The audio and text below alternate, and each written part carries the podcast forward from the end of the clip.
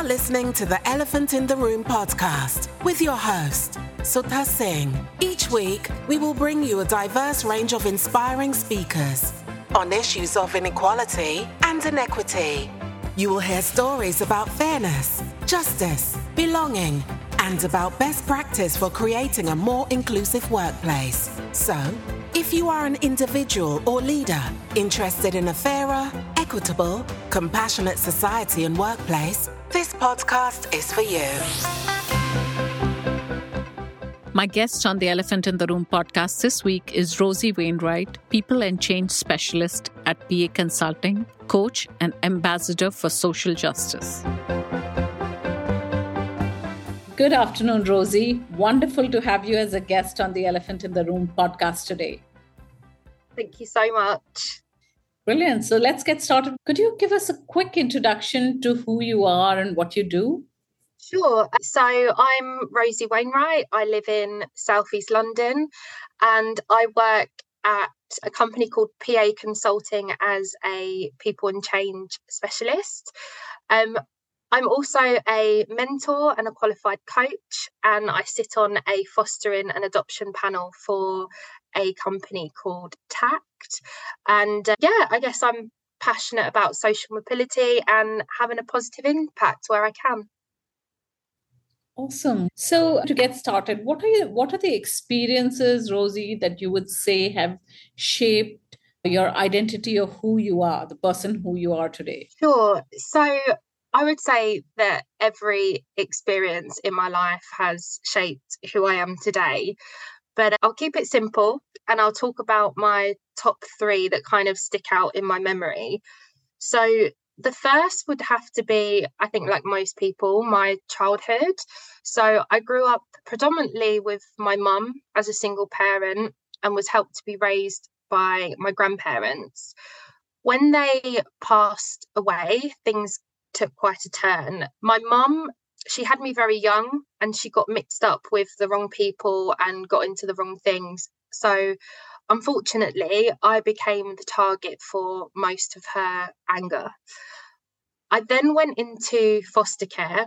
I was about 14 or 15 years old. And the woman that I was placed with, her name's Judy, she is the most extraordinary woman that I have ever met. She showed me what normal, if there is normal, but what normal was. And being able to see that a complete stranger was willing to take me in, look after me, and trust me in her home was huge, right? It, it was really difficult. I suffered with a lot of mental health problems. I had trust issues, as you could probably imagine. And the relationships that I got involved in weren't always the best for me. But being with her showed me that there are good people in the world. And ultimately, it gave me a new outlook in life, even though I couldn't really see it at the time. But now I do. I guess the second experience that sticks out in my mind is when I was at college. So, this was my third college, by the way. I had failed the other two, but my teacher recommended that I get involved in a charity called Career Ready. It was called Career Academy at the time. It was many years ago. And I didn't want to do it at first. I was quite stubborn. I didn't really understand what it was about, but I knew then I didn't want to go to university because it wasn't for people like me. But I also had no idea what I wanted to, to do in the future. So it couldn't do no harm, right? On the program, I was given a mentor called Laura, and I got the opportunity to go on various workplace visits and I remember going to Canary Wharf for the first time. And even though I live really close, entering these like huge, shiny buildings, and I don't know, it was just like being a part of a whole different world. And this experience really was the turning point in my life. Towards the end of the program, I had an internship at Morgan Stanley, and actually working in that environment showed me that I could be part of this world if I really put my mind to it and just yeah it really changed my life we also during that time we had this guy come in he used to be a student and he told he spoke about his own experiences at university and this guy he was kind of like me he was from where i'm from and he'd studied the same subject. It was a BTEC in business. And that kind of it just affirmed to me like, okay, maybe I can go to university if I really want to. So I went back, I retook my maths GCSE, I think it was for the fourth time, and I applied to study law at City University and got accepted. So, yeah, those are the main two. And if I think about a third time in my life that's kind of shaped my identity, I always think about my early career. So, after graduating law school, I went to work as a compliance analyst in New York. And it became this dream of mine to work in the US, to work at a high flying company, strut around Manhattan with some heels and a cool laptop bag that didn't actually have anything in it, but you know, it just makes you look really important. And I really thought to myself, that is the end goal. That's exactly what I wanted to do. I wanted to make loads of money and seem really important. But actually, it wasn't it. About three months in, I realized it wasn't for me. This is not who I am. And this life wasn't going to make me happy. It was soul destroying because everything I believed that makes someone successful up until that point, it, it just kind of everything felt like it was just crumbling beneath me. So what I'd done is I left New York. I came back to London. I had no job no idea what I was going to do in the future, ultimately hit a state of depression and I felt like I had to start all over again. At the time, I was even I was dating this guy who was cheating on me, so just everything that could go wrong did. And it wasn't an easy decision to make to leave. I felt like I was letting a lot of people down, myself down, but actually it was the best decision. And I don't regret leaving. I came back to London, I was reflecting on what is it that I enjoy doing, what makes me happy. And ultimately, it was all the volunteering work that I was doing with young people, helping others, having an impact. So I started to work in higher education within the widening participation team. I worked my way up and then I actually moved on to Career Ready to work there.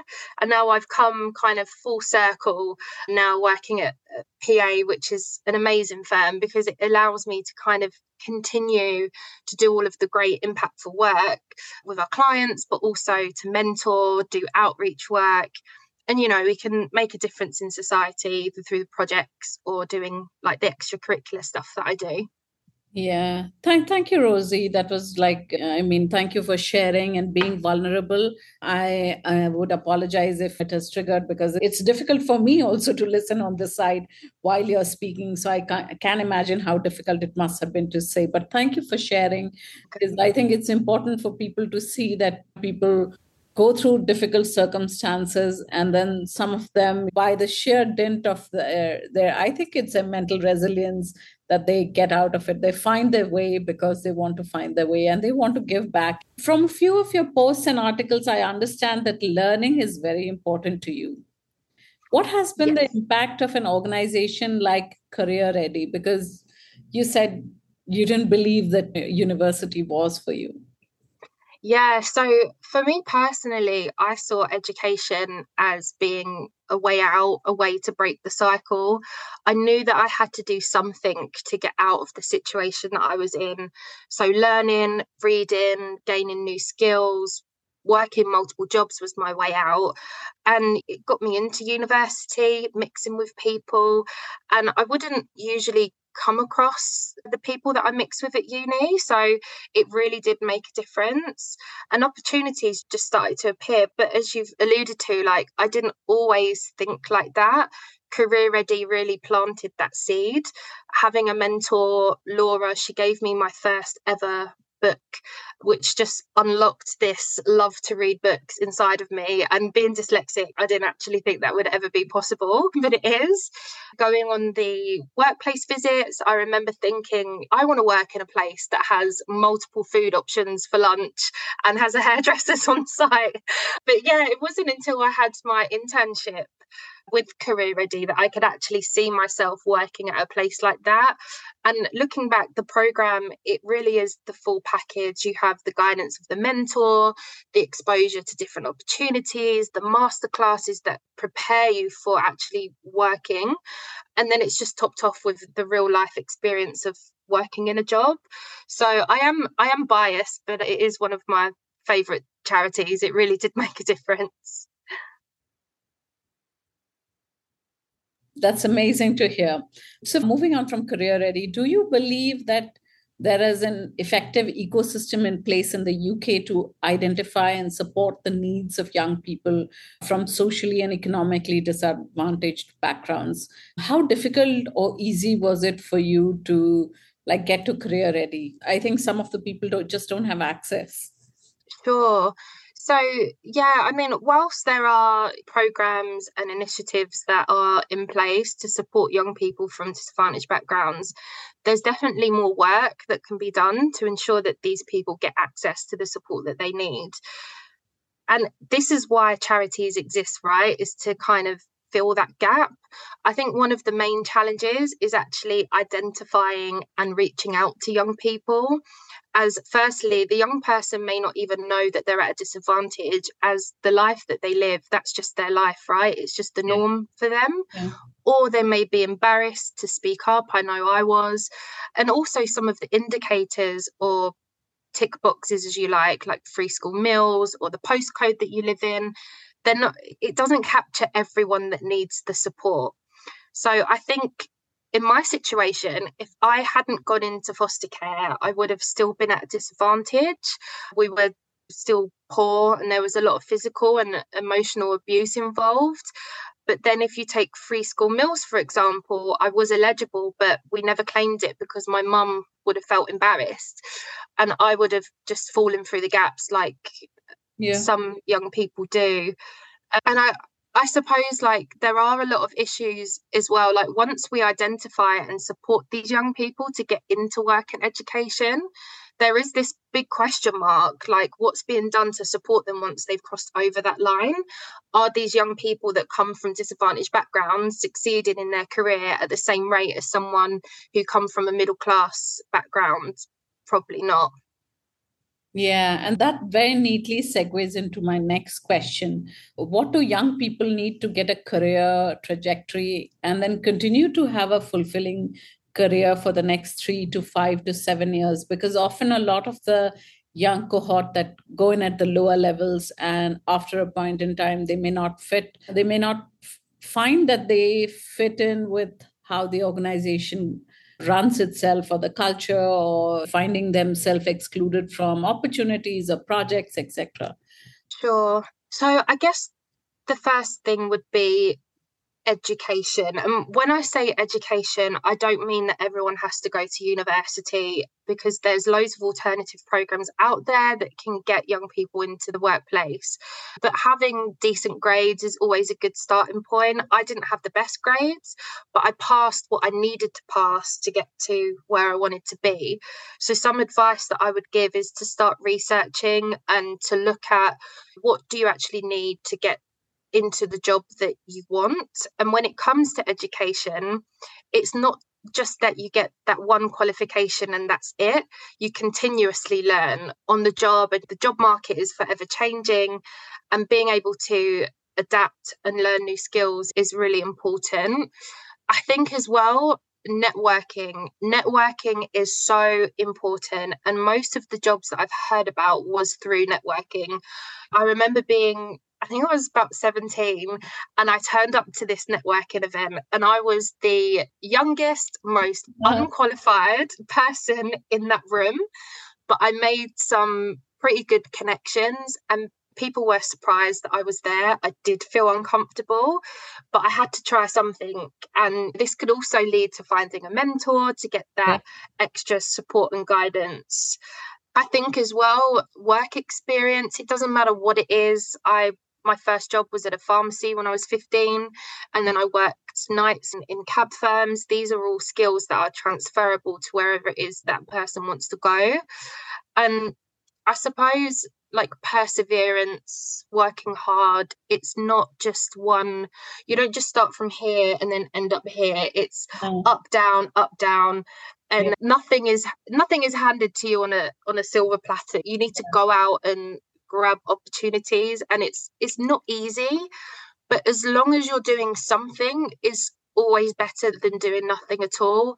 And I would have never guessed that I would be in the job that I'm in now because I didn't even know that this kind of work existed. I grew up with hairdressers and plumbers and there's nothing wrong with with those jobs, but there is a whole other world of careers out there and getting as much exposure to that as you can is is really helpful in kind of figuring out your career.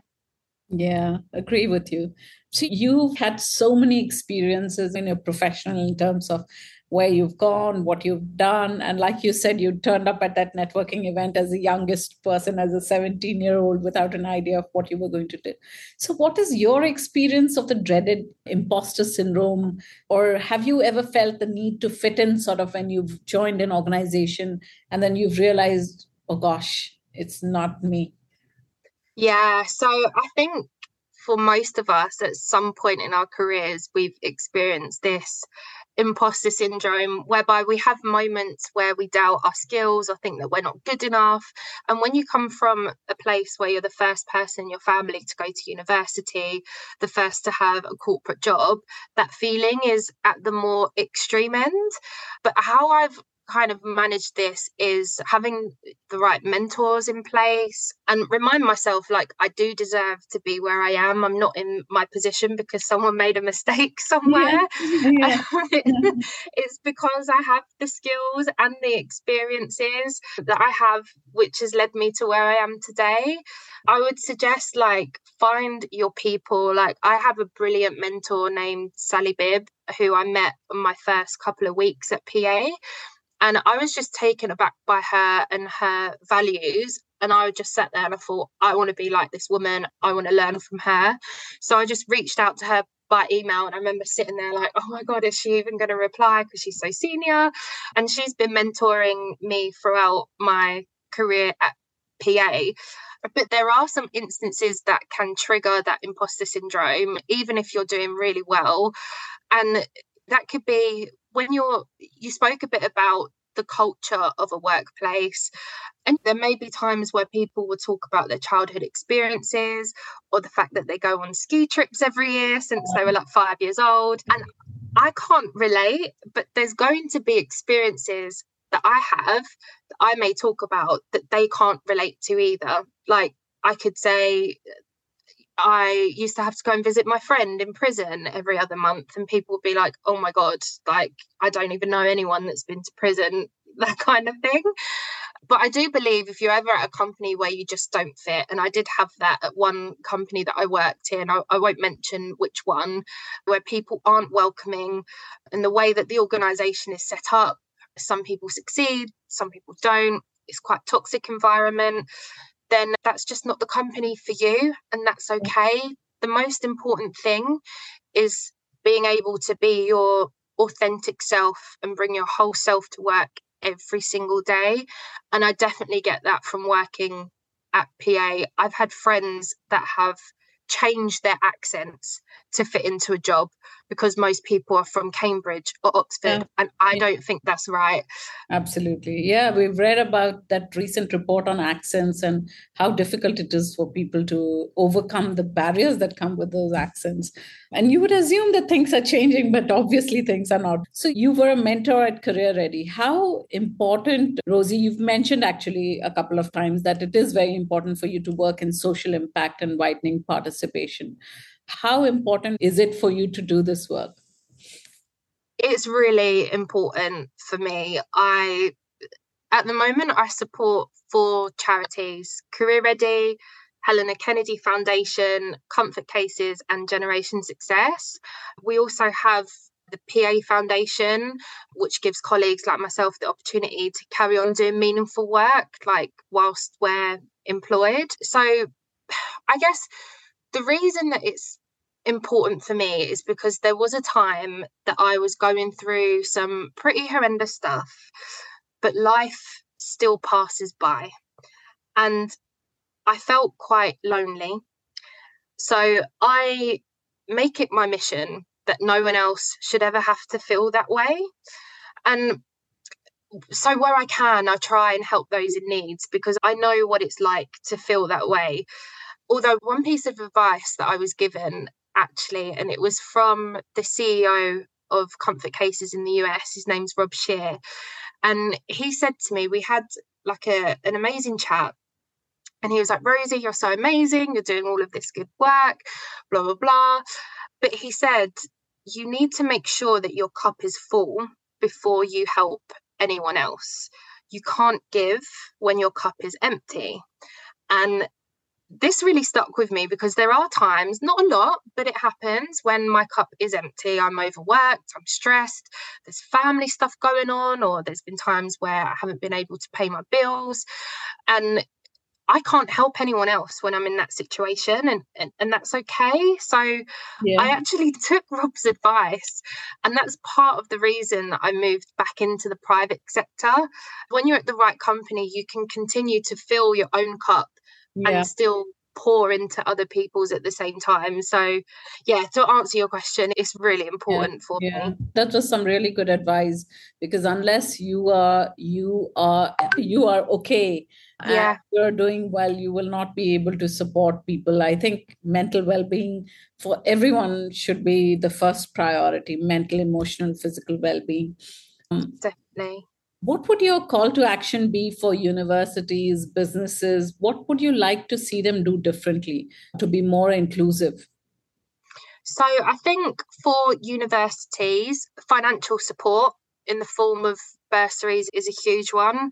So, when I was at the Helena Kennedy Foundation, they gave me a bursary which kind of bridged that gap of really struggling to just survive. I was working five jobs through uni, and even that didn't get me to the point where I was at the same level as my peers. And that's what these bursaries are for, right? Is to make sure that if you're at a disadvantage, you're brought up to that same level where your peers are in, in terms of support. When I think about university, when I was there, online classes didn't exist. And I lived independently in a council house at 18. So when my boiler broke, I had to stay home and wait for someone to come and fix that, which council yeah. properties, it would happen all the time. I missed loads of lessons and that was actually frowned upon. So maybe looking into people's like individual experiences would be really helpful if, if there's yeah. that kind of understanding as well like with grades and entry requirements i know that there has been some work there uh, to flex it but i know that if i didn't have all of the pressures that I had to deal with when I was at school at college, my grades would have been a lot better. Uh, I'm in a completely different situation now than I was then, and I can already see that I'm excelling at things that I'm I'm learning. And I guess for businesses, definitely increase the outreach opportunities to recruit like a diverse range of people they'll actually find that those that have come from some kind of struggle in life yeah. and to be more determined to do well and yeah. succeed um, but the most important thing i think for companies above all and i mentioned this a bit earlier and i was actually speaking to an old colleague of mine about this quite recently is to make sure that there is the right support in place in the company once that person is there. Mm. And this is something that's is still a work in progress i believe. Yeah i think yeah that's that's true. They take people in and then who is there to provide them the support or check in and see that they're doing well or not. Yeah i think there needs to be someone who is constantly doing that. So rosie you've like like the CEO you were mentioning mentioned that you've done so many amazing things. I agree with him. But what would you consider are your biggest achievements? I think, I mean, we've already spoken about some, but I'd love to hear it from you. sure. So, gosh, mm-hmm. I think so. Quite recently, I got a promotion, which oh, is oh, wow. amazing. Congratulations. um, Thank you so much. And I think for me, it just kind of reiterated like all of the hard work and effort that I was in at PA was actually recognized. And it was such a great feeling. But I think overall, it's going to sound a bit strange, but my biggest achievement is probably the relationship that I have with myself now and others. And yeah, it might sound a bit strange, but I grew up being very, very angry at the world. I would blame everyone around me for the hardship that I was facing. And to be honest, I was right too. I was a child. But there does come a time when you reach a certain age where it's then on you to change your circumstances. And I had to forgive a lot of people, a lot of institutions that I never got an apology from. And that's and that's hard. I read a lot about human behavior. I kind of got obsessed with trying to understand like why do people act the way that they do? And I just actively make choices of who I surround myself with. I look after myself a lot more. I have the best relationship with my mum that I've ever had. And because I've been able to forgive and work on myself, it does mean that I can now go on to help other people as well amazing. That's awesome. We constantly tell ourselves that for our well-being and for our mental health and for our growth also because all of these negative experiences that you've had and you hold on to it, it holds you back some way. And of course you're wasting so much energy being angry. Where would you like to see yourself in the future? Five years ten years? Oh um, long way yes a long way off so five to ten years. Well, I do genuinely love my job at PA, so I'd like to stay there as long as they'll have me. I would expect to climb the ladder a bit more, and ten years from now, make partner. Who knows what could happen? Yeah. But I guess as well, like more of my personal life. So my partner, he's Dutch. He lives in the Netherlands, and I would love to live in the Netherlands. I absolutely love it. So I will be moving there at some point when oh. who knows. Hopefully the near future. Because yeah, you have to find that that work life, that balance. Absolutely. Um, absolutely. Yeah. So I suppose I don't know really. What else? I own my own apartment, so maybe like buying more properties, retire early, uh, have an easy life, and travel. I guess that's the dream. But yeah, we'll see. That's a lot. I think that's amazing. None of us know where we are going to go in the future. The world is in such a state of flux. Yeah. You know, workplaces are changing constantly. But yeah, you, you own your own apartment, like you said. You have plans to move to another country. You'll make partner. I'm sure you will brilliantly. Wishing you all the best for that.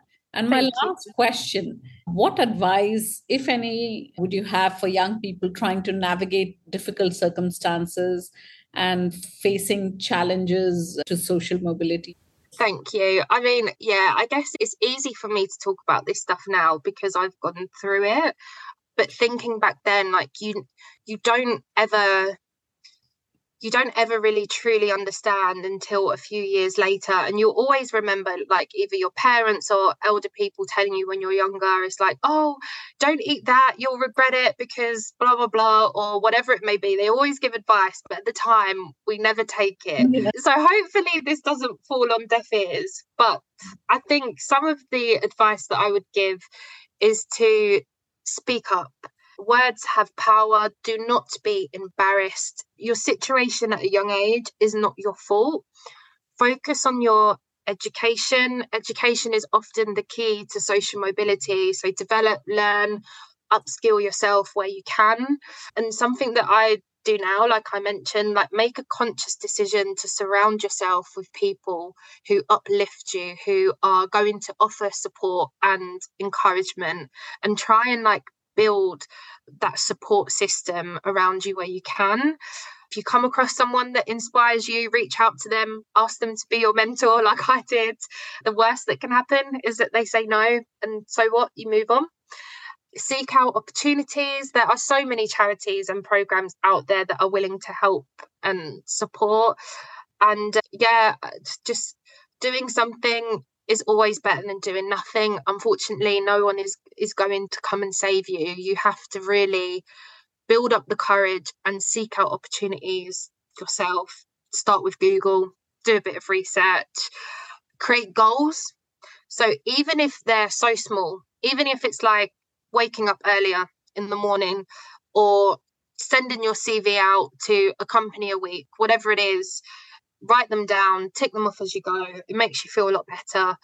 And even if even if you have absolutely no idea what you want to do in your career or where you want to be in the future, it's okay because there's people that are halfway through living their life that still don't know what they want to do. But I think the last piece of advice and the most important would be to just believe in yourself. As cliche as that is, you have to live with yourself for the rest of your life. So you might as well get along with the person that you are and just be authentically you and just remember that you have the power to shape your own future. Wow, that's some amazing advice, Rosie. And I agree with all of this. Surround yourself with the kind of people who know you, who will support you. A lot of people don't have an idea of where they're going or what they're doing. And of course, like the world that we live in, you don't have a linear career anymore. So you could be changing and you could be trying out new things but just go out and believe in yourself that's that's some awesome awesome advice oh, thanks yeah thank you so much rosie for this wonderful conversation for making time to be vulnerable and share your experiences with me so that i can share it with the rest of the people i think it's so important to showcase role models who are doing really well and I cannot think of anyone better than you. I, oh. I'm so, so privileged to have had this conversation with you. Thank you so much for making the time. Oh, thank you for having me, Suda. It's been a pleasure. Thank you for joining us this week on the Elephant in the Room podcast. Don't forget to subscribe to the show on any of your favorite platforms iTunes, Spotify, Google Podcast. And if you enjoyed listening to the podcast today, don't forget to write a review and tell your friends. Sign up on the link in the show notes to receive updates on our guest speakers, blogs, and events. And don't forget to tune in every Thursday for new episodes.